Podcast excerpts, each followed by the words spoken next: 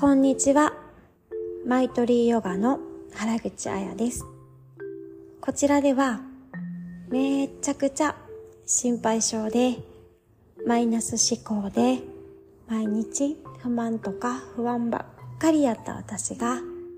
あ、ありがたいな、幸せやな、と思えるようになったヨガの学びについて、ゆるーくお話しするラジオです。毎週金曜日、フィリピン・マニラよりお話ししています。はい、皆様、今週も金曜日までお疲れ様でございました。えーどんな一週間を過ごされましたでしょうか、えー私はですね、そう、今週月曜日は、あの、お友達になんか新しいね、パン屋さんがオープンしたから、そこに一緒に行けへんっていう風に誘っていただいて、えー次女をね、送り届けた後、すぐに一緒にそのパン屋さんに行って、で、パンを買って、あの、そのお友達のお家でチャイを作って、一緒にね、あの、パンを食べて、チャイを飲んでおしゃべりするっていう風な時間を過ごしました。うん、お目当てのね、食パンはね、ちょっとゲットできなかったんですけど、他のパンもすごい美味しかったし、何せね、その時間がね、すっごい、こう、じわーっと、あの、あったかくなるような幸せやなーって、なんか、ね、じわーっとくるような時間で、本当に、あの、誘ってくれたお友達に感謝だな、というふうに、えー思う、思う月曜日でしたね。はい。そう。で、私なんかね、ヨガをお伝えすることを始めてから、なんか平日のね、空き時間は、あまりね、そうやってお友達と遊んだりとか、ばっかりするんじゃなくって、ヨガの勉強をしたりとか、ヨガのレッスンのことを考えたりとか、なんかそういうことを、したいっていう気持ち半分、しな、しないといけない。なんかしないと申し訳ないというか、なんていうかな、誰に対してって感じなんですけど、なんかしないといけないっていう気持ちが、なんかあってですね、なんか、そう、そうやって、平日ね、そんな風にただただ楽しむみたいなことを少し制御してた時期もあったんですけれども、なんか、それもまた、ね、違うよなっていうふうに思って、やっぱり私の人生の中で、ヨガも本当に大切やし、そのヨガの勉強するのってすっごい楽しいから、その時間もすごい大切にはしたいんだけど、そうやってお友達とかとね、楽しく過ごすっていうことも私の人生にとってすっごい大事なことだよなっていうふうに、まあ思い直してですね、まあ、今年に入ったぐらいからはそこをねバランス取れるようにっていう風にあの考えてるんですね。うん、でもやっぱり私ほらあのもともとすごい完璧主義者で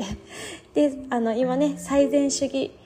者になれるように日々日々いろいろね意識しているんですけど今回のお支えがあった時もあでもあれやななんかあのあの勉強しようってちょっと思ってたしなって一瞬ちょっとね思ったんですけどいやでもでもでもってその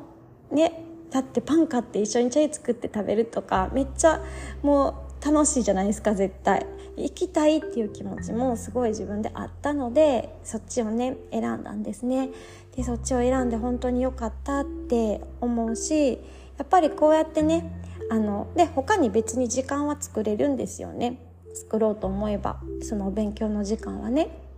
なのでそうやって自分で臨機応変にあの対応してその時の最善を尽くしてあの行くっていうのもあの大切だなっていうふうに改めて思いました。はい。本当にね誘っていただいてありがとうございます。はい。そう。でそう完璧主義にそうといえばですね昨日私がいつも聞かせてもらっているコータの漢方レディオのコータ先生が人間関係についてね完璧主義になりがちだよねっていう話をされていたんですね。でそう私それもすごいそういうタイプだったんですごい共感したのですごい共感しますっていうふうにメッセージをさせてもらってであの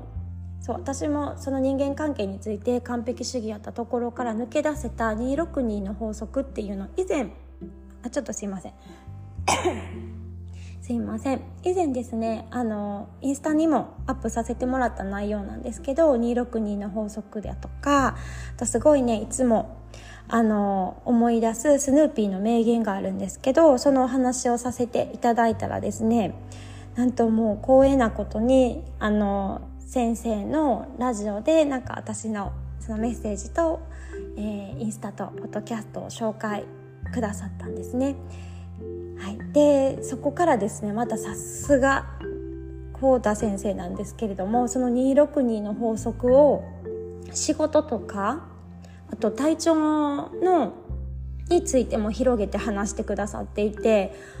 すっごいねそれもあそうだよねっていうふうにすっごいあの共感したし、新しい気づきにもなったのであの私もですねあの今回ねあの今日の配信ですねだから今日のコータ先生の配信を、えっと、この、えっと、概要欄に URL 貼ってつけておきますのでもしねよかったらお聞きください。そう。私ねあの大好きなポッドキャストがいくつかあってあの本当毎日欠かさず聞かせてもらってるんですけど、うん、あのコータ先生もねそのあの中のお一人でありましてですねすごいためになる話を毎日軽快にしてくださっているのでよかったらねあのコタ先生のポッドキャストも皆さん聞いてみてくださいね。はい。では、えー、っと、本題に入っていきたいと思います。えー、今日はですね、あのまた、あのポッドキャストからでつながったあの方からいただいたメッセージがありましてそこからですねあの私のこのヨガをお伝えさせてもらっているあの屋号がですねマイトリーヨガなんですけれどもその名前を名付けた経緯だとかまあ私がどうありたいかみたいな話をしていきたいと思います。はい。で、こちらのね、リスナーさんとは、あの、ちょいちょいね、やりとりをさせていただいていてですね。で、そのやりとりの中で、あの、くださったメッセージをちょっと抜粋して、あの、紹介させていただきますね。はい。で、このね、リスナーさんもいろんなポッドキャストを聞いて、あの、いらっしゃるみたいでですね。で、そのポッドキャストの中にはですね、自分自身が、あの、その話されている内容だとかその方のまあ方に向かってというかねに歩いている感じのポッドキャストもあるんですけれどもこの日々ヨガのポッドキャストはあのふんわり周りにいてくださる感じですっていう風にあのメッセージをくださったんですね。はい。そうふんわり周りにいるっていうねそうまさにねあの私そうありたいと思って願ってねあのお話をねさせてもらっているのであのその言葉をねいただいてあのそのままにそれを受け取っていただけてるんだなというふうに思ってとっても嬉しかったんですね。ありがとうございます。そう。あの私ねなんかこう前に立って引っ張っていくっていうよりなんかね一緒に並んで歩きながら、時にその方の後ろに回って背中を押してみたりあなんかちょっとこの 上り坂きついわって なってる時に手をね貸してみたりなんかそんな存在でねありたいなっていうふうに思ってるんですよね。でこれはポッドキャストに限らずインスタでの発信だとかヨガのレッスンとかでもそうなんですね。でマイトリヨガっていう屋号にもその気持ちを込めています。はい、でマイトリーっていうのはサンスクリット語で友情とか同志っていう意味なんですね。え2020年にそれも本当友達がきっかけでなんですけれどもヨガをね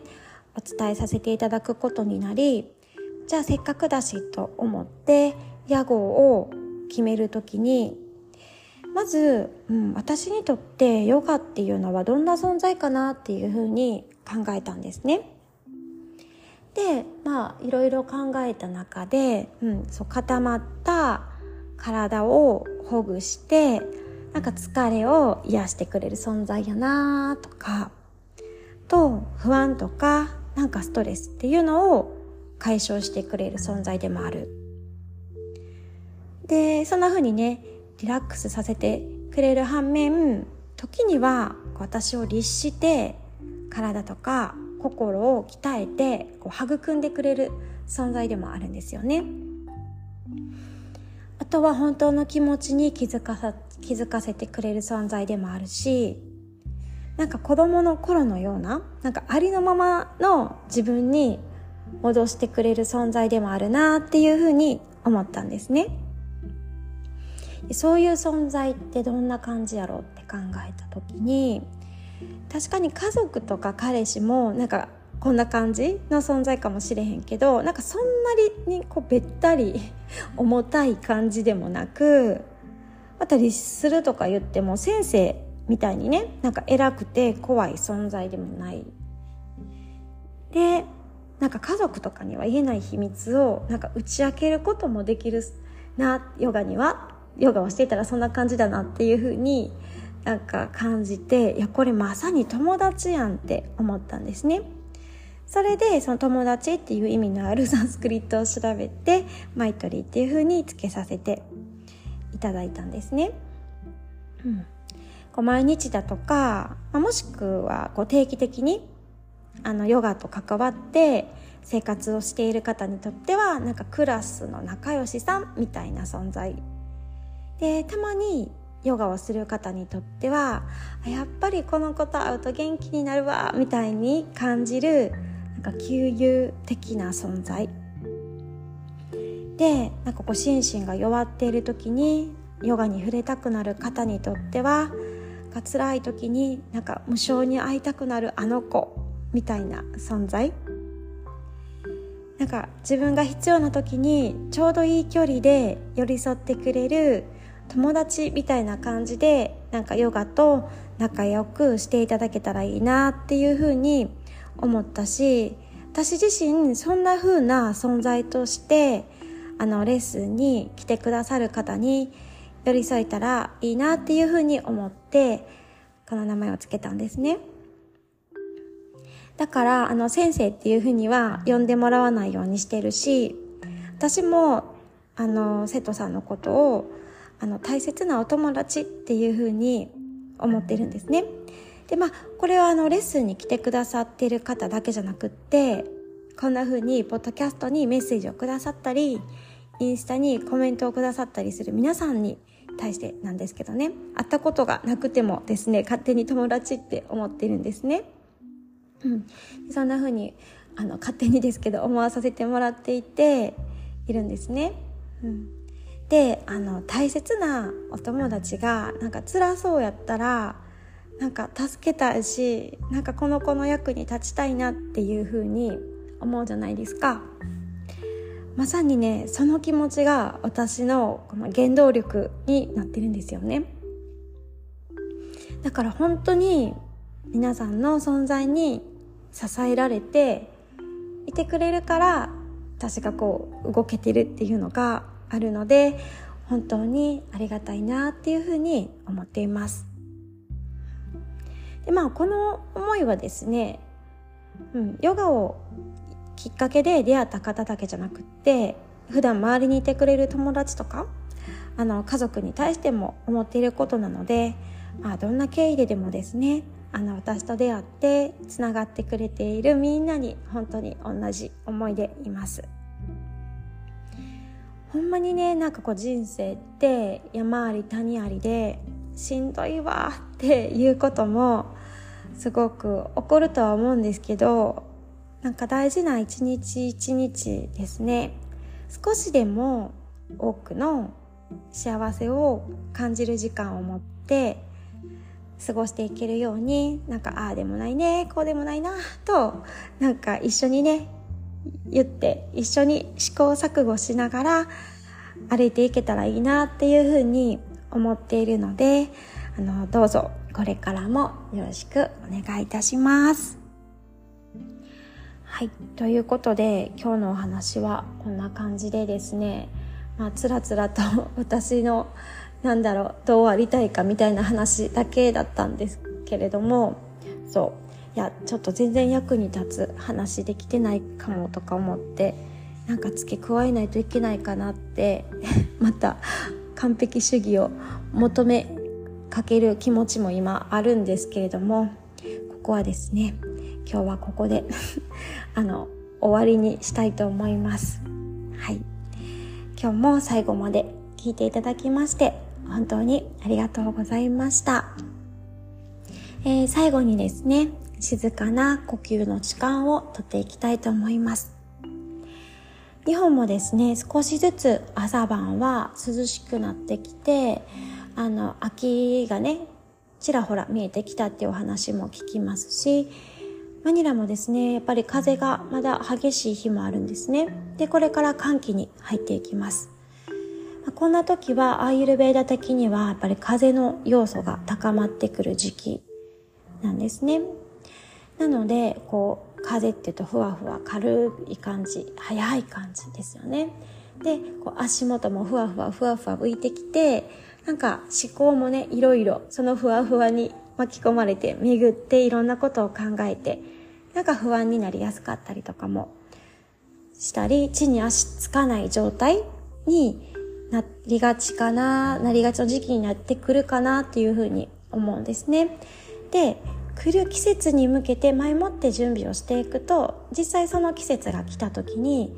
結構自分を保っていられるので今月からはですねのより一層レッスンの中でも単電力っていうところに意識を向けてグランディングしていく力っていうのをあのあの身につけていくレッスンにさせてもらっているんですけれども呼吸法もですね丹田呼吸法をさせてもらっています。ということで今日もねここであの軽く丹田呼吸法をしていきたいと思います。丹田呼吸法ね本当いろんな方法があるんですけれども一番分かりやすくて一番取り入れやすいやつをね、まあ、ここでも何回かやったことあると思うんですけども今日やっていきましょう。でこの呼吸法は4で吸って12で吐くんですね。でなかなか12で吐くことって難しいと思うのできつかったらもう自分でね途中で終わってもらっても大丈夫ですし鼻で12で吐いていくっていうのがなかなかあの呼吸にね慣れていない方は難しいかもしれないので今日は、えーと、鼻で吸うんですけれども口で吐いていくっていう風な感じでやっていきたいと思います。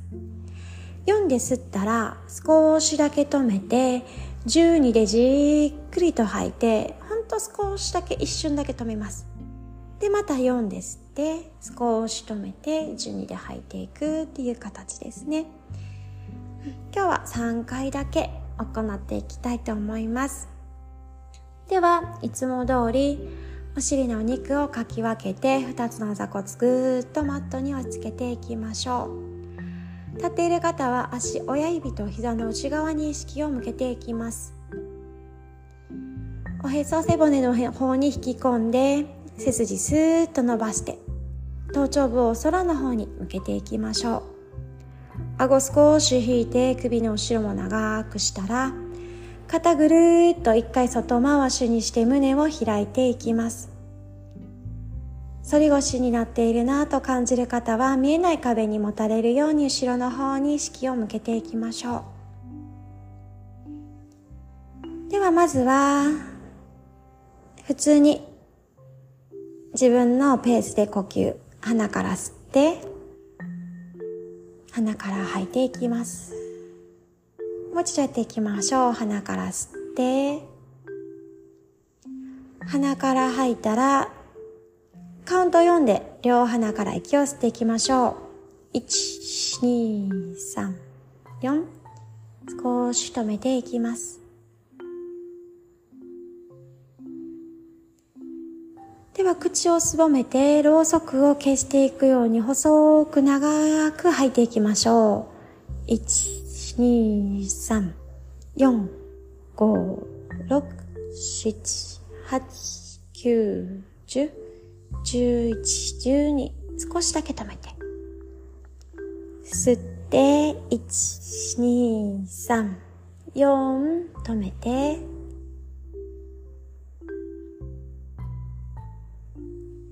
12で吐いていきます。1、2、3、4、5、6、7、8、9、10、11、12少し止めて4です。で、1、2、3、4止めます。吐いていくときはお腹、丹田の方にね、力をぐーっとエネルギーを集めていくような感じで吐いていきましょう。では行きます。1、2、3、4、5、6、7、8、9、10、11、12、少し止めて、ではゆったりと鼻から吸っていきましょう。そして優しく吐いていきます。しばらく目を閉じたままご自身のペースでゆったりとした呼吸を続けていきましょう。